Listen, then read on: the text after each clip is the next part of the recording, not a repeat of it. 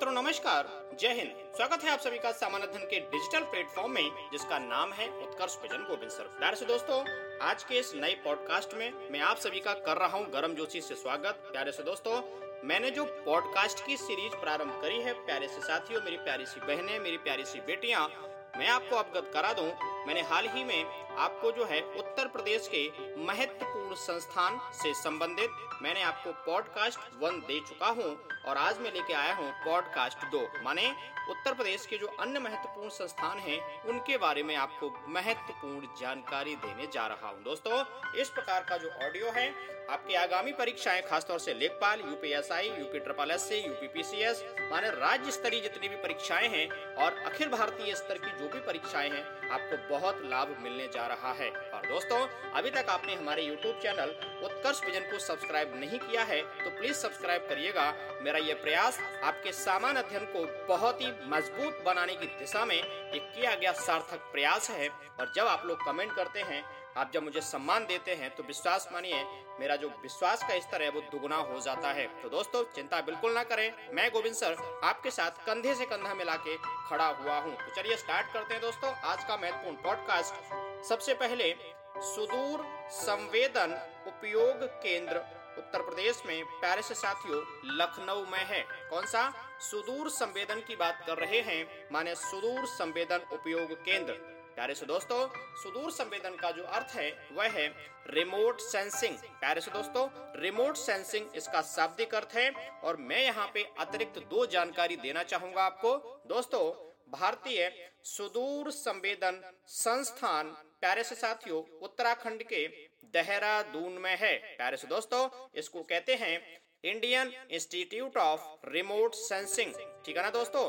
अब यहाँ पर एक दूसरी जानकारी दे दूँ कि भारतीय दूर संवेदन एजेंसी प्यारे से दोस्तों, इंडियन रिमोट सेंसिंग एजेंसी जो है, वह हैदराबाद में है। और हैदराबाद कहाँ पर है दोस्तों? सावधान, आंध्र प्रदेश नहीं करना है। दोस्तों, हैदराबाद माने तेलंगाना की राजधानी है। तो नया राज्य बना है कौन सा? तेलंगाना। इस बात को ध्यान में रखिएगा। 2 जून 2014 को तत्कालीन भारत के राष्ट्रपति, प्यारे से साथियों प्रणब मुखर्जी जी के द्वारा हस्ताक्षर जब किए गए थे, तब ये राज्य बना था। लेकिन सावधान रहिए दोस्तों, जब ये राज्य बना था उस समय 29 राज्य थे, लेकिन चूँकि जम्मू कश्मीर का जो विशेष राज्य का दर्जा समाप्त किया जा चुका है, इसलिए वर्तमान समय में कुल राज्यों की संख्या कितनी है प्यारे से दोस्तों? 28 है। और दोस्तों, मैं एक क्वेश्चन आपसे पूछ रहा हूँ। आपको कमेंट करके बताना है कि वर्तमान समय में केंद्र शासित प्रदेशों की संख्या भारत में कितनी है? तो विश्वास मानिए, सबसे पहले जो कमेंट करेगा और जितने बच्चे भी कमेंट करेंगे, उन सभी बच्चों को मैं अप्रिशिएट करूँगा। और उत्कर्ष विजन फेसबुक पेज पर, प्यारे से दोस्तों, आप सभी के नामों की मैं घोषणा भी करूँगा कि हाँ इन बच्चों ने सही जवाब दिया है। तो दोस्तों, बढ़ते हैं अगले सवाल पे।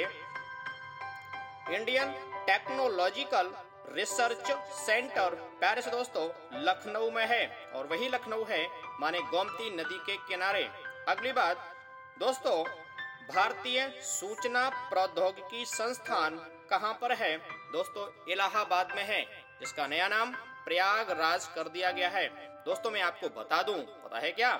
आई आई का मतलब होता है Indian information Indian institute of technology माने भारतीय प्रौद्योगिकी संस्थान। तो यहाँ पर आई आई टी होता है।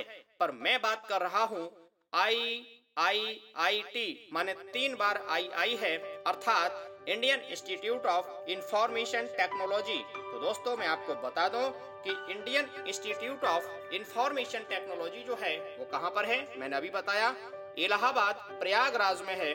और इसका जो दूसरा परिसर है, वो कहाँ पर है दोस्तों? मैं आपको बता दूँ, वो है आपका लखनऊ में। ठीक है ना? महत्वपूर्ण जानकारी। और दूसरा, इसके अलावा भी जो बन के तैयार हो रहा है, वो है टीकर माफ़ी अमेठी क्षेत्र में है। माने आई आई आई टी की बात करेंगे यूपी में तीन जगह है। कहाँ पर? इलाहाबाद, माने प्रयागराज, अमेठी और लखनऊ। दोस्तों, बिल्कुल भी कंफ्यूज नहीं होंगे, समझदारी से सीखते जाएँगे। अगली बात करते हैं। Indian institute of handloom technology ठीक है दोस्तों हैंडलूम का मतलब हथकरघा होता है। भारतीय हथकरघा तकनीकी संस्थान कहाँ पर है? दोस्तों, वाराणसी में है। ध्यान रखेंगे, भारतीय कालीन औद्योगिक संस्थान कहाँ पर है दोस्तों? भदोही में है। भदोही जिला पड़ता है और कालीन का मतलब दोस्तों, है कारपेट की बात कर रहे हैं। मैगी मैगी, जो चटाइयाँ, माने कारपेट की बात कर रहे हैं, जो कि पॉस, फैमिली पॉस एरियाज़ में, घरों में यूज़ किया जाता है। सॉरी, अगली बात दोस्तों करते हैं। Birbal Sahni institute of palaeobotany प्यारे से दोस्तों, बीरबल साहनी, पूरा वानस्पतिक संस्थान कहाँ है? दोस्तों, लखनऊ में है। और आपसे सवाल पूछा जाए कि भारतीय पुरातत्व विज्ञानी का नाम बताइए तो दिमाग में क्लिक आना चाहिए दोस्तों, बीरबल साहनी। समझ पा रहे हैं? वेरी गुड बढ़ता हूँ अगली बात पे। इंडियन इंस्टीट्यूट ऑफ़ टेक्नोलॉजी अभी मैंने चर्चा करी थी। आईआईआईटी यूपी में। कहाँ पे है दोस्तों? कानपुर में है। हाँ हाँ भैया, ये वही कानपुर है जिसको हम उत्तर भारत का मानचेस्टर के रूप में जानते हैं दोस्तों।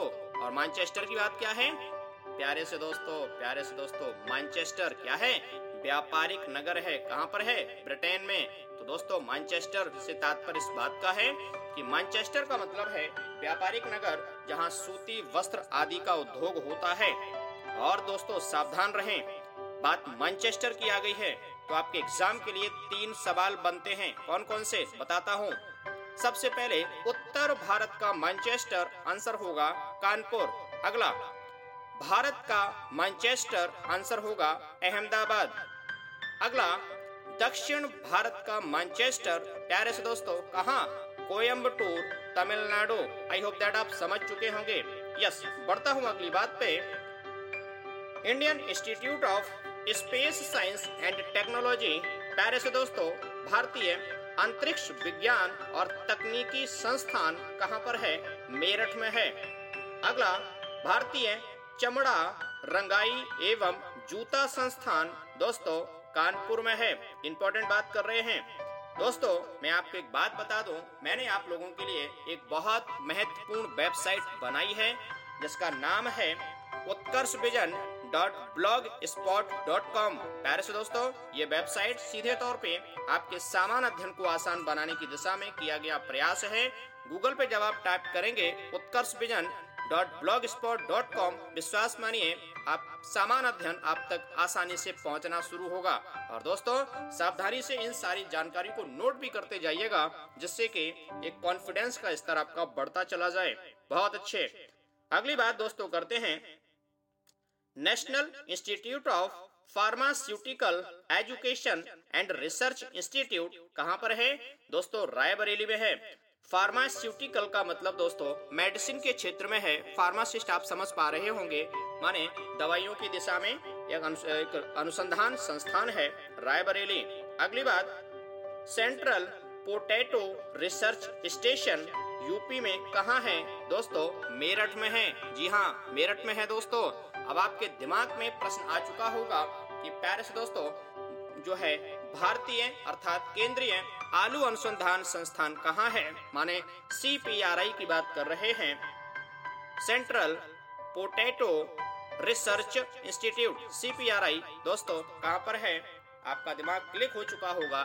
शिमला, हिमाचल प्रदेश में है। और आपसे जगह पूछी जाए तो क्षेत्र है कुफरी के U F A R I Kufri क्षेत्र, शिमला, हिमाचल प्रदेश में। दोस्तों सीपीआरआई है माने सेंट्रल पोटैटो रिसर्च इंस्टीट्यूट, अर्थात केंद्रीय आलू अनुसंधान संस्थान की बात कर रहे हैं। और दोस्तों, मैं आपको बता दूँ, अंतरराष्ट्रीय आलू अनुसंधान संस्थान कहाँ पर है? मैं बता देना चाहता हूँ, लीमा, पेरू में है। कौन सा देश? दोस्तों, लीमा, पेरू पेरू देश है, उसकी राजधानी है लीमा। वहाँ पर अंतरराष्ट्रीय आलू अनुसंधान संस्थान है। और मैं आपको अवगत करा दूँ, प्यारे साथियों पेरू जो है, वह दक्षिण अमेरिकी देश है। ठीक बात? दोस्तों, बात आ रही है आलू की। दोस्तों दोस्तों, आलू आलू, समझ रहे ना? आलू की अगर हम बात करें, आलू तना है, आलू विजय स्टेम ध्यान रखेंगे।